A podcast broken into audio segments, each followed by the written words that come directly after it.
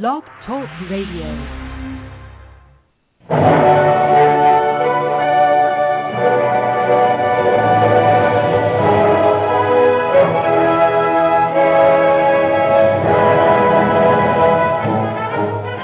Ladies and gentlemen, welcome to Movie Addict Headquarters with your host, Betty Jo Tucker, author of Confessions of a Movie Addict, right here at www.blogtalkradio.com.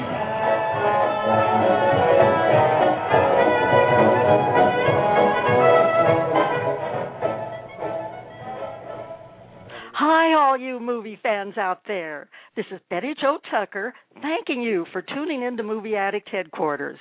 You don't have to be a movie addict to visit here, of course. But if you are one, it's definitely the place for you. I'm so excited about our show today, folks, because we finally managed to book David Spaltro, an award winning independent filmmaker I've wanted to talk with for a long time now. David is here to discuss a movie called Things I Don't Understand, which is an acclaimed movie gem that's wowing audiences at film festivals everywhere. It's a very powerful film about an intelligent but disturbed young woman who's searching for the important things in life and what happens to us afterwards. Now, he's also going to tell us about his first feature, Around, which is also a very powerful film, and it deals with a young man's struggle to complete film school despite financial and emotional problems. Plus, I hope we find out about his third feature that he's working on now. You know, I'm such a fan of David's films after seeing both of them and that's why I've been so eager to book him as a guest. So, of course, it's my very great pleasure to say, Welcome to Movie Addict Headquarters, David. Oh, thank you so much for having me. It's really a pleasure to be here, Betty. Well, we're very happy that you could be here, and I've got lots of questions for you. But first, let's check with Nikki Starr to see if she's ready to help with the show. Nikki, are all systems go in the chat room? All systems are go, and we are ready and so excited to have him here. I agree, and I want to thank you and the chatters. We really appreciate the people who sign up to chat as well as our other listeners. Now, David, I'd like to begin by asking you what motivated you to make this very uh, powerful, serious film, Things I Don't Understand, which, by the way, I absolutely loved. Oh, thank you so much. Um, it really started oddly enough, it started back when I was at film school. I had written um, the, the story "Things I Understand." It's about one woman's struggle uh, to find out what happens after we die, and, and understanding life and death, and and allowing herself to build relationships. And then throughout the film, she forms relationships both with a bartender who lives downstairs, kind of a romantic relationship, and then a young woman mm-hmm. um, who's dying of cancer. They filmed it. Um, so the scenes that I had written uh, back in film school were sort of just the stuff in the hospice between the two of them talking, and it wasn't really a a film that wasn't fleshed out yet. Um, so I kind of put the pages away, and then after I finished my first film, um, I sort of went back and found those pages and started writing again. I was a little burned out and just going through some stuff, and I kind of put it. It was a cathartic exercise. I wasn't really trying to necessarily make another film or even thinking about that. It was just, oh, okay, I need to get some stuff out, and it just seemed like something to uh, to do. So it was, it was just really it was timing and just finding those pages again. Well, uh, you know, it it is a film that's really making its mark on the festival circuit. I I don't think I can even uh, we even have time on the show to to mention all of the all of the best feature awards. This is some kind of a record, I think. What tell us a little bit about the uh, your experience with that film on the on the festival circuit. Well, we've we've been on the festival circuit I think almost a year now, um, mainly over the summer, and I think I did I mean, we've been in a bunch of festivals all over the place. I think, and I was on tour with it a lot. So I think we did. I did something like 34 cities in three months. Um, trucking along with it, planes, trains, automobiles, sled dogs, all kinds of things. Um, and uh, we won 11 best features. Um, and our like our actors, or last night in Idyllwild, um, we were honored with um, our lead actress Molly Ryman won. I think she has about five best actresses awards, and um, the ensemble because Things is a very big um, eclectic cast of great talent. Um, they they won a best ensemble award, so we, we've won some acting honors and some some awards all over the place. And audiences have been really very um, receptive wherever we go, whether it's you know mid Midwest or Southeast or Southwest. We've just been it's been playing really well everywhere, so it's been a lot of fun. And and it's still it's it's still um, being uh, shown at film festivals. Am I correct? Absolutely. If anybody is in the uh, the OC this Friday in uh, Irvine, California, at the Irvine Film Fest, 3:45 p.m. Uh, we're playing in the West Coast, and I think we still have a couple more dates. Uh, mostly, I think international in the new year, but um, I think we still have a few more dates coming up soon. So you're you're very very busy, and I want to congratulate you on on all of the uh, the honors that you that you've won, and I I know you'll have more that uh, that are coming. But um, when when you talk about things I don't understand, it sounds like it could be a real downer, but but it wasn't. It was it wasn't. I just um, I just felt that you had uh, you added so many uh, interesting, colorful characters and and uh, some some welcome humor uh, to the film. Uh, so you you were aware that it could have been, you know, if you if you just kept that that that uh, seriousness going all the way through, that it could have that it could have been a, a downer. Uh, am I right about that?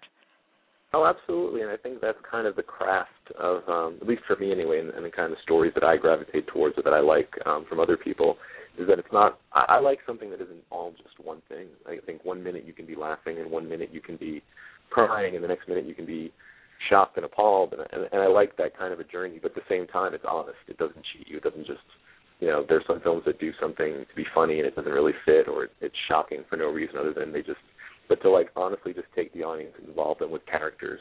Um, especially when you're dealing with themes like death or or anything hard, like even around had some very hard issues um, but you have to lighten it with humor. Um, there's a quote by somebody I can't remember who it is, but he said, you know, make them feel something, make them, you know, make them cry, make them rip their guts out, but for God's sake, tell a joke. And I think, you know, just giving people a little bit of levity that makes the moments that are um, dark or powerful that much more powerful because you're not just, you know, getting really precious or hammering them over the head with stuff.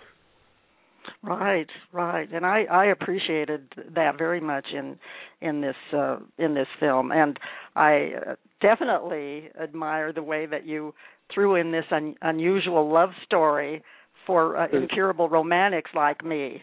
And I uh-huh. appreciated that. I appreciated that very much. And this Molly Ryman in the in the lead role. No wonder she's won uh, these Best Actress uh, awards. Uh, she is she just brings such an appealing soulfulness to her uh her work here and and the the way way you uh, you must have uh, been in charge of, of the casting um, is that correct that you had the final say over the casting yes yes absolutely um i i had worked with um i mean you'll remember from around molly was in the yes. first film and molly you know I, molly's just a really beautiful person she's a talented talented actor but she's a very she has this energy about her. It's, it's her heart, and I think um, for the role of Violet, which when I was writing it after I'd worked with her on my first film, um, you know, part of Molly is very. She's from the Midwest. She's very very sweet. She's Minnesota, um, and you know she's blonde, and and she was very typecast as the girl next door. She's you know she's gorgeous. She's you know very light, but um, and I she'd always talk on the film about wanting to do something darker. Even around, she sort of played um, somebody like the girl next door. And when I was found these pages again, I was like, oh, this would be a great chance for her to do something and stretch. But what makes that character work, um, Violet and things that I understand, for me, and why she's perfect for that role, other than just her ability as an actor, is that kind of heart because you see this character doing these sometimes very awful, self-destructive things, um, and you don't give up on her. You kind of root for her. And I think you know, there's many actors who are very talented and, and eager to put on like a leather jacket and play that kind of like acerbic you know, sarcastic character, but um they don't have that that quality that would that would save the character and Molly had that in spades and I think it's just really she really hit it home with the with the, with the role. She did. Uh that character that she plays, Violet, had a lot on her lot on her plate, the loss of a sister, her own suicide attempt, the threat of eviction, the sudden appearance of a ghost, and the uncertainty about um the man that she uh, she's kind of fallen for the uncertain certainty about his feelings for her and so she she was dealing with all of those with all of those things. And by the way, um Aaron Matthias, I I believe is the name of the actor who played uh, the love interest yes, in that. Yes. And what wonderful chemistry the the two had. Did you do anything special to um to help these actors uh, deliver such wonderful performances? Um, I, I mean, we do. We definitely did some rehearsals, and you know, they had met each other. Um, Molly was already cast when we cast Aaron, and they sort of read together. And out of all the actors we saw, Aaron was Aaron fit the role the best. But he also he had to get an interesting. He brought an interesting response out of Molly um, in the rehearsal. I remember, and I was like, okay, they're they'll have some fun. Um, you know, it'll it'll work for what we need to do. So I think it was just a lot of just, you know, you start with the script, um, you hire good professional people, and then you know you just you you nurture it and you give them the freedom to kind of um, to make that connection on set and, and allow them to to do it. And they both did a really a really really good job uh, with their parts. And definitely there's definitely fun, interesting chemistry um, between the two of them uh, for the film. Oh, absolutely. And the rest of the cast gave them very, very strong uh, support. And uh, thank you for for putting in so many colorful characters and uh, those two quirky roommates. they were they were just great. And then and then I I just uh, I can't help uh, chuckling every time I think about uh, that performance art scene. Can you? Uh, I know we don't want to give away everything about the, can, I mean, the movie, but could you tell? Could you tell a little bit? Of, uh, tell the listeners a little bit about that. Uh, well, there's there's dancing vaginas um, in the movie. I think I think saying that I can't really spoil it because once you you you have to see it to believe it. Um, I think so, you're uh, right. Yeah, though the beasts of the southern wild, um, they need to be unleashed uh, for people to actually understand what I'm talking about. But there's a there's a scene in the film that actually comes out of reality where one of the characters is a performance artist, and and one of the subplots of the film is these people are trying to save their rent controlled loft and raise the money. Um, and so one of them puts on a show. She's very feminist and very kind of quirky, and uh, there are dancing vaginas. Um, but uh, I had seen an actress I dated ten years ago um, invited me to a show, and I had never seen it before. A very off off, off, off, Broadway show. Off off that, was very, that was very similar, very similar, and uh, uh, I never forgot it. And uh, through the help of some amazing people, our, our wardrobe person Beth Kelleher and uh, Amy Forsyth, our makeup person, we uh, we, we brought dancing vaginas to life. Um, it's really it's I mean it's unbelievable really. You do have to see you do have to see it, but I but it's can't, very very can't do it justice until you see it. you know, so we'll, we'll, it'll be a tease for everybody to come and see it. yeah. And and then to you know to have have a scene like that in in this movie that's so profound you know so serious and so so pro profound. It was a little bit uh shocking and my inner church lady sometimes reacts negatively to these things but i i just thought that was that was perfect for this uh, film. And and you did a great job of casting the role of sarah the uh, Oh, okay. ballet dancer, the former ballet dancer who's uh, dying of cancer. Uh, Grace Folsom, I believe, is that is that uh, actress's name. Uh, Yeah. Where did you find uh, uh, find uh, Grace? Um, I mean, it was just the best bit of fortuitous luck I've ever had. She um submitted videos. We we were we were doing some casting other than the people we already kind of knew were going to be part of it from our last film. And Grace, um, she just graduated NYU. That's the first thing she's really done um, outside of some shorts and things. Um, and she was amazing. She sent us a web video um, where she does the scene in the hospice where she sort of gets honest about her feelings about dying. This beautiful monologue that you know I'm, I'm sitting there Yes. watching it's a Skype video. It's just a webcam thing, and it was amazing. And um, I brought her in, and she's so sweet in real life, and she was so young and eager, and she's like a she's like a cute little muppet, you know, in life. And so to see that, and then have her sit in a room and go within two seconds into this character and, and saying these things and being so emotional, um, she blew us away. We were all in the room just like, oh my God, she's perfect, and, and we were very quiet. And later on in set, she said, you know, you guys were so quiet. I really didn't think you were going to cast me. I thought you didn't like me. And I said, you know, that's us grown men trying not to like sob openly in front of you. She was so um just amazing. Just really, really and she's gonna be even better. Like that's she's so young, so talented. Yes, I think that she has a lot uh, a lot of potential. Well, what did you enjoy most uh, about making this movie, David? Um you know, making the film, the actual process of making the film was very difficult in that I was really pushing myself after um, around. Um, I, I saw this as like a second chance to do another film and and just all the just to take it up a notch. Um, and we were still doing it for the same budget, um, under two hundred thousand dollars, and um, just oh. you know, shooting a shooting a film in twenty days, um, twenty sometimes very long, eighteen hour days, um, doing a year of pre-production, um, and just just really pushing myself to get it right. Um, I really, I, I think it's the hardest thing I've ever done. So that that and, and you know I lo- and I love the collaboration of people. I had maybe the best crew and cast and just great people involved in the film for the most part. That just made it you know that that's that that that and the love made it really something special to watch. Um, but my, I think my favorite part has actually just been um, taking it around. Um, just it it was good for the soul um, to see. You know, you spend so many years of your life doing something with these people, and then you kind of get this tunnel vision of just completing a task, and then to take it around and see how people respond to it and, and affects people in similar and different ways. Um, and then just to have the people who worked on it get the acclaim, the actors, um, the crew, and being noticed, you know, noticed for their work and, and what they did, something so special, you know, for so little. Um, that that to me has been the best part, I think. And um, I can see that you really, you really have have enjoyed that part of it. And and what did you find was your biggest challenge when you were making the movie?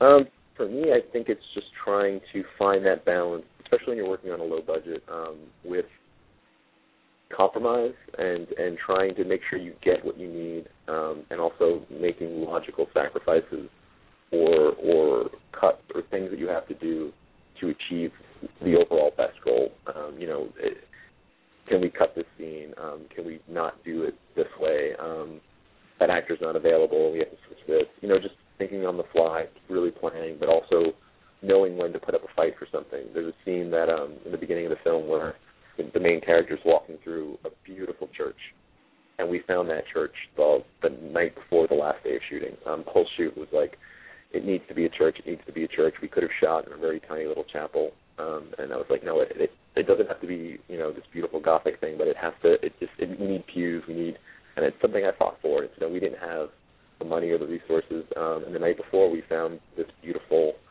made like better than I could have ever imagined uh, that we could have ever gotten, and we shot it. And that's that's a case of me saying no, we have to do this a certain way, um, even though you know all logic is like, is it really important or you know, so you have to know when to kind of for me that that's really the I think the hardest part is just trying to get the best um, when you don't have all the resources. And that, of course, is is always a, a challenge with the uh, uh, budget being so low. And uh, tell me again um, how how much uh, you, this movie cost to make. Uh, I mean, our shooting budget was maybe like with 165, 170, and then um, after post, um, the whole film by the time we were done, it was maybe like 200. Um, so I mean, to, to shoot it, we shot under under you know, under two hundred thousand dollars. Wow, and and when you contrast that to the, the millions of dollars that are spent on on mainstream mainstream movies, and uh, I mean that's that's just amazing that you were able to make a movie of this high quality um, with uh, the two hundred thousand dollar budget. Will when will the general public have access to things I don't understand. Well, we're working with some sales agents right now who took the film to the American uh, film market uh, in November. So we're waiting to hear back from a few distributors on um, when and how you'll be able to see the film. But by late spring, early summer, we should be available in, in, in a couple different formats: iTunes, uh, Netflix. Um, just will be available very soon. Um, and I mean, the best part is people have already been building a buzz as we've been taking it to all these different places and you know, people saw it, they want to see it again, they want their friends to see it. So uh, we've definitely been, uh, we've had like a mini theatrical release in a way, um, kind of taking it to all these different places um, across the country over the summer. So it's going to be a lot of fun to be able, for everybody to be able to, to see it and see it again.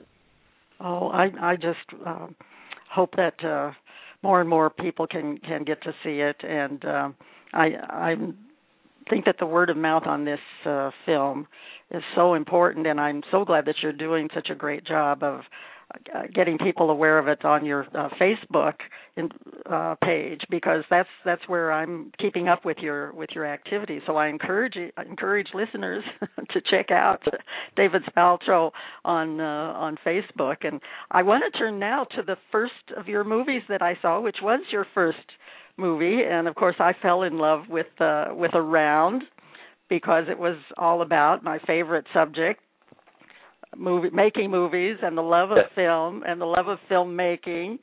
And you had one of the most uh, charming riveting actors in your lead role and I think maybe he was playing you and it's by the name of Rob Evans where did you get Rob Evans he was just stunning in this film I, I don't know if I've ever told this story on an interview, but um, Rob I actually met through a friend of mine who was a bartender that he was going out with at the time. Um, I met Rob um, stumbling out of a bar at three in the morning playing football in a blizzard in New York City. Um, oh which no! Is, which is which is I'm not sure that's how Scorsese found De Niro or anybody else like that. But um, uh, and then later on, like I became friends with him. And when I decided I was making a film, he really wanted to audition. And uh, at first, I was like, you know, uh, I don't know, not just physically, but I don't know if um, personality-wise, there's a person who is maybe more different, not even in a bad way, but just completely opposite um, to to myself than Rob. And the character is definitely very based on me, or at least me, at a certain age in my life. Yeah. And Rob is, you know, I'm from Jersey City, and I'm fast-talking, you know, and Rob is from Alabama and speaks very, you know, slowly and, and kind of just very, you know, it's, it's a completely different mindset. So at first I was like, uh, you know, I didn't know what I could cast him as, and um, he was cool enough to help us when we were auditioning. Um, the actresses like Molly, who we eventually cast, and, and other actors, he came in and read the part with them to help out with auditions. And when we had when one of the actors didn't show up, we had some free time. So I said, you know what, Rob, why don't you just read this role and just, we'll just see. Oh my and gosh! He, and he killed it, and he worked so hard, and um, his ability as an actor um, and his ability to like work with the script and really put a lot into it that's just him as a performer. Um, it's a really great, it's a really great performance because he's so um, completely opposite of that. You know, it's it's very it's interesting, and it's interesting to see a variation of yourself um, played by somebody who you know in real life is completely uh, opposite. Um, well, it, he has. Uh, you you put uh, you really uh, made a wise decision when you when you put him in this in this movie because he has uh, appealing good looks and what a wonderful speaking voice, and he certainly knows how to make the most of of those of those gifts. Uh, he's kind of one of those actors who seems to uh, inhabit completely the character being portrayed and and so we really care what happens to him and uh, so that means we cares about what happens to you, I guess. And I, when I was watching this this film, I was so worried when his mother, and by the way, played by the great Bernice Mosca, when she berates him, I would just get so worried while I while I watched her do that. And then when he loses his financial aid, I just was so angry.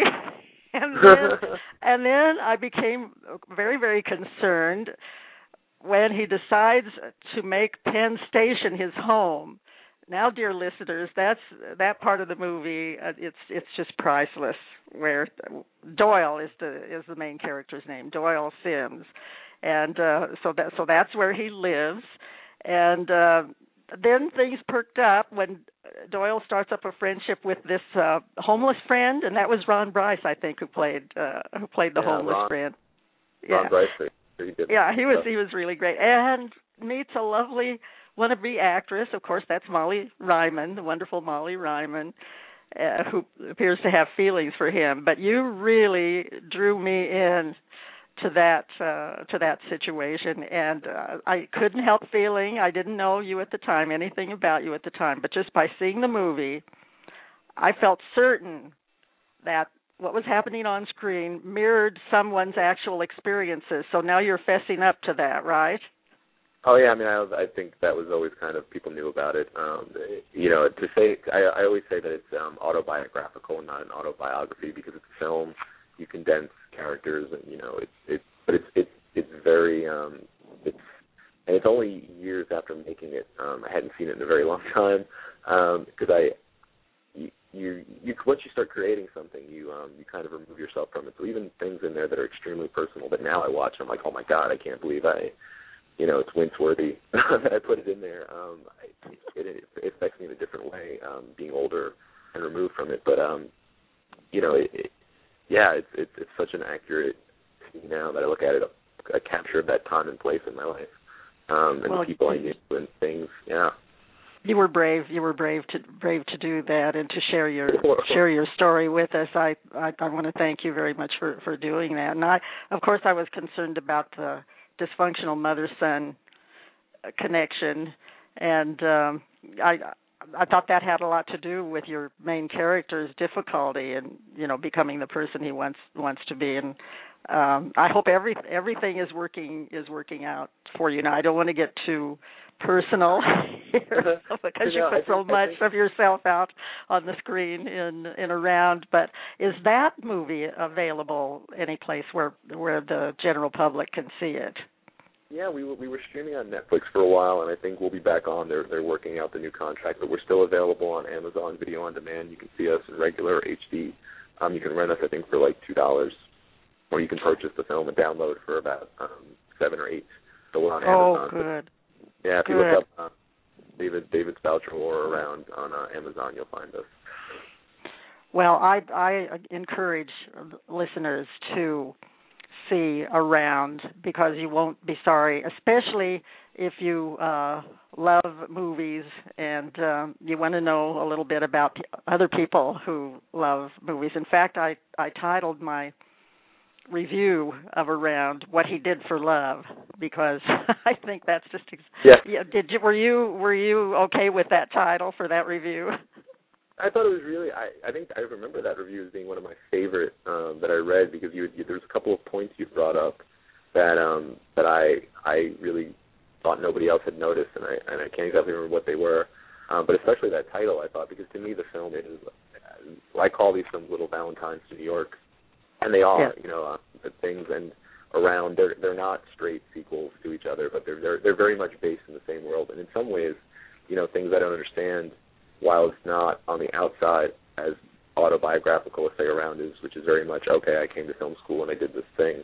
Um, things is extremely um, personal and it's, it's even more um, personal and autobiographical within the realm of different characters than around because I was it was what I was going through at that exact time and place. Where around was even when I did it, I was still a few years removed from it. Um, so I, I think you know what he did for love. Everything I do um, has love in it for me. I think um, a great teacher I had, Lisa Eichhorn, who plays a therapist in things. Oh yes, and very well too. Yeah, she's an amazing actor, has a great career. She, you know, she's a teacher of mine at SVA, and she told me, you know, um, love is the answer no matter what the question. And so it's, it's a philosophy that I've tried to kind of live my life by and, and work and create by too, whether it's the love you put into your work, the time, the effort, but even it's just with the people you work with and, and showing them, you know, trust and uh, giving them the platform and then honoring their work and making sure it's appreciated. Um, it's everything. And so I think that title, it, yeah, it, it fit really well for me. Well, I I agree with that philosophy wholeheartedly, and uh, it sure does shine through in your in your work. And now i'm so eager to find out about uh, your uh, new movie which is part of what you're calling the valentine's trilogy. Can you tell tell us a little bit about about uh, what you're working on now or your latest film? Sure, um, we're working on a couple different things, but the film that I'm really interested in doing next is a is a film called Wake Up in New York. Um, and if, if if Around is about a young man coming to New York City and trying to find a home and and me at a certain age and things is kind of that middle ground 20s. Um, you think you have it figured out and then everything falls apart um, and very philosophical. Wake up in New York is sort of that next phase. Um, I, I, I'm, I'm turning 30 in a week, uh, and uh, I've been yeah, I know. Happy birthday! Thank you. It's still it's still very young, but um, it's it's very much more about that next phase and reflection. Um, it's it's a love story between two people, a writer and uh, a young woman um, going to be working with an actress named Lynn Justinger who had a small part in Things I Understand. She's an amazing, amazing actress. Um, that I, that after working the same way that I when I worked with around with Molly, it was like okay, um, I got to find something for her. She's she's going to play the young woman. Um, but it's basically a reflection of the relationship they have over 10 years um, in New York City, um, finding each other, um, losing each other, coming in, in each other's different lives. But it's also about what it means to create and the choices we make. Uh, New York versus LA, and there's even a little bit of a sci-fi twist. So, um, oh, we're yeah, we're we're going to be playing around with a lot of. I, I don't I don't make it easy on myself thematically, but we're going to be trying to do um, something really really special to kind of wrap up this whole little um, New York trilogy of uh, of love and uh, and experience. Oh, it sounds uh, sounds very interesting and very uh, David Spaltroish. which means that they're probably except when you put in the sci-fi well you did have well there was a ghost I, yeah there was a ghost. So sci-fi but but your movies david are um the target audience uh, really would be people who are looking for something deeper and more profound than car chases and special effects and um I hope you keep I hope you keep that up because there's there's so many other filmmakers that that's the only thing that they're interested in uh, in making. So I'm I'm a little worried about the sci-fi part here. Uh, will you calm me down and and give me a little well, yeah, bit more no, of a I, hint? I think, it, it, I'll, I'll be completely honest with you. It's you know after we did these films and some of the acclaim opportunities that I've been offered to do other stuff that isn't uh, from my own creation, people are really you know do a horror movie, do this because of the commercial prospects or because it's what everybody's doing and and I'm not against that. I think, you know, if I had a really good idea for a horror film or something else, I'd be happy to do it. Um story and character are always important to me. Um so for me, even the sci-fi thing, it's it's it's going to make sense. It's going to it's still about at the end of the day, if I made a film about people on a spaceship or if I made a film about people in the Revolutionary War or there was dancing vaginas or a dog, it's still going to have heart. It's still going to have it's still going to be coming from a place um, that I'm trying to say something. Whatever whatever's going on inside of me, whatever it is I feel like I want to say with my voice, that's going to be there. So so you know maybe I'll do a horror movie or a western someday or something else, but it will still be. That's why one of my favorite directors is Billy Wilder. Um, Billy Wilder did The Apartment. This is my favorite film, and you know he did Sunset Boulevard and Double Indemnity and Some Like It Hot. And they're, they're, he's you know you look at these films, and they they all have his voice and his signature. Great characters, great story, but they're genreless like each one is a completely different genre, and that's something like to me just it's storytelling. You know, so whatever the story is, whatever genre it fits into, you know, so long as it's got a solid core, that's what I'm interested in. Well said, and I I like the fact that you've uh, that you've mentioned Billy Wilder because uh, you're right. He had uh, films you know of the as you mentioned of the various genres and he was able to to put uh, heart and and humanity into them. So um so i'm going to stop worrying about you. If you make a sci-fi movie or a horror movie or a western trust, trust me betty. Trust me. It'll be okay. I'm going to trust you. I am definitely going to trust you. Well um I'm going to ask you uh, some personal things here that I hope hope you don't mind uh, being asked. Why why did you decide to become a filmmaker? I'm glad that you did, but what what brought you to that decision? Um, I, I I really I think I just always wanted to tell stories. When I was very young, um, I wrote and doodled, and I, at one point I think I, I fancied the notion of um, being a graphic novelist or doing comic books. Um, oh. And as much as sketching, I just I couldn't do it all the time, and I wasn't it just wasn't something I could do professionally.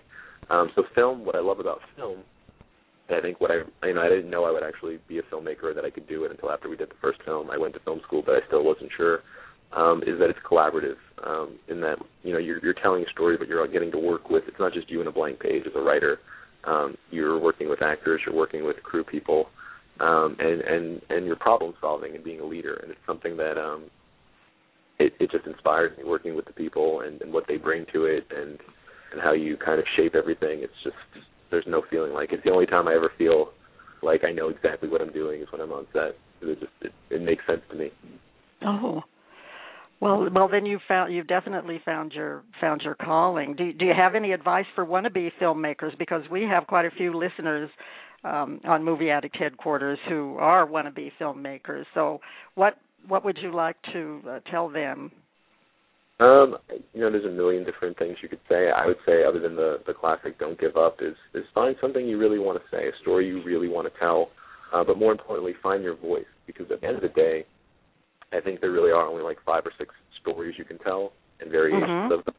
it's how you tell it, and um, much like a good joke, the way like the same joke somebody can tell it and it's hysterical, and somebody can tell the exact same joke and kill it and not make it very funny. It's it's timing. You have to find your voice and and make your own mistakes. You know, someone will tell you this is the right way to do. Listen to everybody, get advice, but but really find your way of doing something and and and then swing for the fences. Once you once you decide you're going to do it, um, don't you know just leap leap leap and do it and and keep pushing.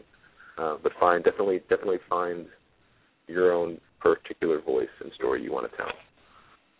Well, that's that's very very good advice, and um, I, I do like the idea of the of the you know finding your your own voice and your and and telling the story that you want to that you want to tell and doing something that that you love. And of course uh if if you had to find something to fall back on you could always do some boxing I could, I could always, I could become an underground fighter. I feel like that's uh, right. Well, I, I I saw this about you, and I was so surprised because uh, looking at your films, you know, I I didn't uh, I didn't see David Spaltro as an avid boxer with training in Aikido, Brazil, Brazilian Jiu Jitsu, Taekwondo, and Wushu. I don't even know what Wushu, what Wushu is. Uh, how did you get involved cool. in the, in those? Um, it's it's uh I I've always liked um physical activities um and I think that uh for for training purposes and just you know um boxing in particular I think it's an art form. It's not just people hitting each other. It's great cardio. It's um and but more importantly it it it, it teaches you interesting life lessons. Because one of the things in boxing that a, a coach once told me was about you know if you're in a if you're you know sparring with somebody people's instincts to initially just put their hands over their face or or when people are throwing punches at you to kind of back into a corner. And you're not supposed to do that. You have to be willing to kind of lean forward and, and take the occasional punch um and wait for an opening. And that's life. You know i think when life throws you curves or or obstacles or things um your initial reaction sometimes is to retreat or to close yourself off or to you know just avoid avoid being hit. And i think um every once in a while part of life is taking a hit and and then getting and moving forward and and, and but staying focused and you know not not panicking. And i think that was what always that and and just the disciplines of those and other martial arts um and it's you know not as a as a one man warrior machine but as um as a kind of philosophy um i, I find very interesting and appealing. Well i that's that i never thought of it that way and that makes that does make perfect sense. Do you think you would ever use uh, any martial arts in any of your movies? Only if an actor really makes me angry. I've decided from now on I'm just gonna start kicking and punching people. Um, no, I don't. I, I think you know I I love. I mean that's the the thing is I love. You know I don't know if um I I I could personally do um an action film. I think I would love to try if I found a really good story and the right and the right team of people who you know knew how to pull that stuff off, the right camera people, the right you know choreographer. Um, I think it'd be really fun, but I um, I, I don't know if it's necessarily um, something that I that you know I would have to find the right story and the right people. Um, so, but I think it definitely would be fun to try. I love watching them. I think they're they're when they're done well, they're done. Kind of art. I do like I do like that too to watch the watch the martial arts. Well, I know you're involved in some other projects and I wanted to give you a chance to um, to talk about uh, them. So uh, so go ahead. Yeah, thank you. Um, I mean, we're, we're right now as we're getting things out, um, we're developing. My partner Lee Gillentine and I, um, we're sort of developing a couple of different ideas. Um, one is a biopic of a scientist named Jack Parsons, who was this crazy guy, 30s and 40s Pasadena. He kind of invented modern rocket science, and he he had this double life where he was an occult practitioner um, L. Ron Hubbard stole his wife and his money, blew himself up. I mean, it's a crazy story that nobody knows because he was kind of written out of the history books. You know, people should actually know him like Edison or Einstein, um, and they don't. Now more people are starting to find out about it. It's just this fascinating, you know, and and part of what I gravitate towards him is because of like just much like around this guy had a dual life. I kind of really relate to this like you know, this is the idea of being this one, not being one thing, you know, being these two completely separate things that in many ways on the outside look like they would conflict, you know, being a scientist and a magician. Mm-hmm. Um, but at the same time, if when you actually get into the story and, and read about them and in psychology, like how they actually kind of worked with each other and kind of influenced each other in positive ways, you know. But he was also very damaged and fragile and kind of went down a darker path after some people took advantage of him. So it's an interesting story. um, and you know just just what the opportunity. We're trying to also help other people who have um, scripts, um, sort of expanding the brand um, and helping them with our experience after the two films get their projects off the ground, and, and then not only just make them and find funding, um, but also what happens next, how to distribute, how to take them to festivals, how to promote. Um, so just really kind of expanding. Well, that uh, and Rockets, the occult world of Jack Parsons. What a fascinating project to be involved in. So I hope you'll keep us uh, posted on that. Absolutely. Absolutely. And also about uh, Wake Up because um, I uh, well I know that you will because if we go to Facebook we'll know we'll know what you're up to. So we're we're going to definitely do that. I, I think this is a good time to check with Nikki for a chat report. Um, Nikki, are there any comments or questions from chatters you'd like to share with David? I think Nikki is having some technical difficulties, but I do notice that there have been um, a number of guests uh, in the chat room, and I want to thank them for being with us and um, for for participating. And I, I can't believe that the time has gone by so fast. Uh, you've just been such a wonderful guest, David. I. I, I'm glad that we finally got together. And will you come back when you have another project you'd like to talk about? I would absolutely love to. Whenever you want me, I'm there. Oh, we'll look forward to that. But it's time to wrap things up now. This is Betty Jo Tucker giving a big shout out to the folks at Blog Talk Radio for their support and to Nikki Starr for all her help. Thanks again to David Spaltro as well as to our chatters and other listeners. I hope everyone enjoyed the show. I know I sure did. Please come back next time to hear author and editor Barry Monush talk about his new volume of Screen World and about the recent Oscar nominations. Barry is always a fun guest, so it should be an entertaining and enlightening show. In the meantime, don't you forget to check out our film reviews at reeltalkreviews.com. That's R E E L, reeltalkreviews.com. My reviews of Around and Things I Don't Understand can be found on that site. That's all for now, folks. So here's Bryan Ferry to take us out with the favorite song of many, many movie addicts. I'll give you a hint. It's from Casablanca, and I'm sure you know the one I mean.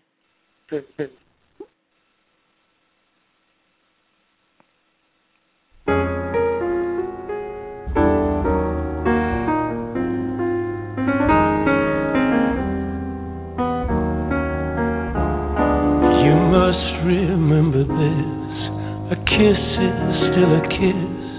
A sigh is just a sigh. The fundamental things apply as time goes by.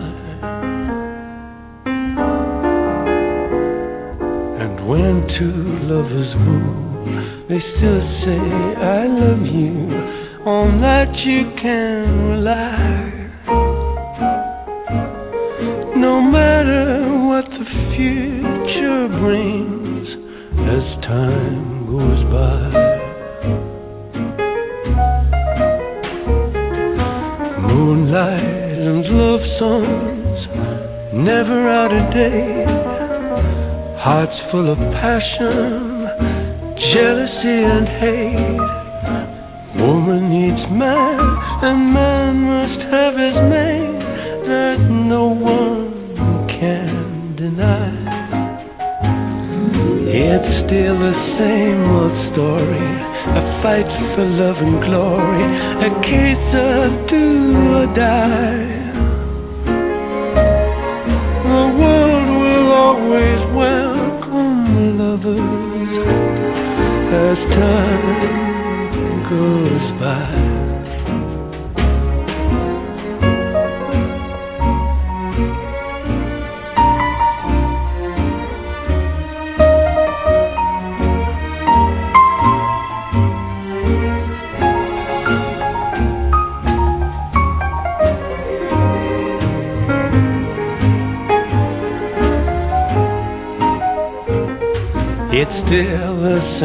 story. I fight for love and glory. A case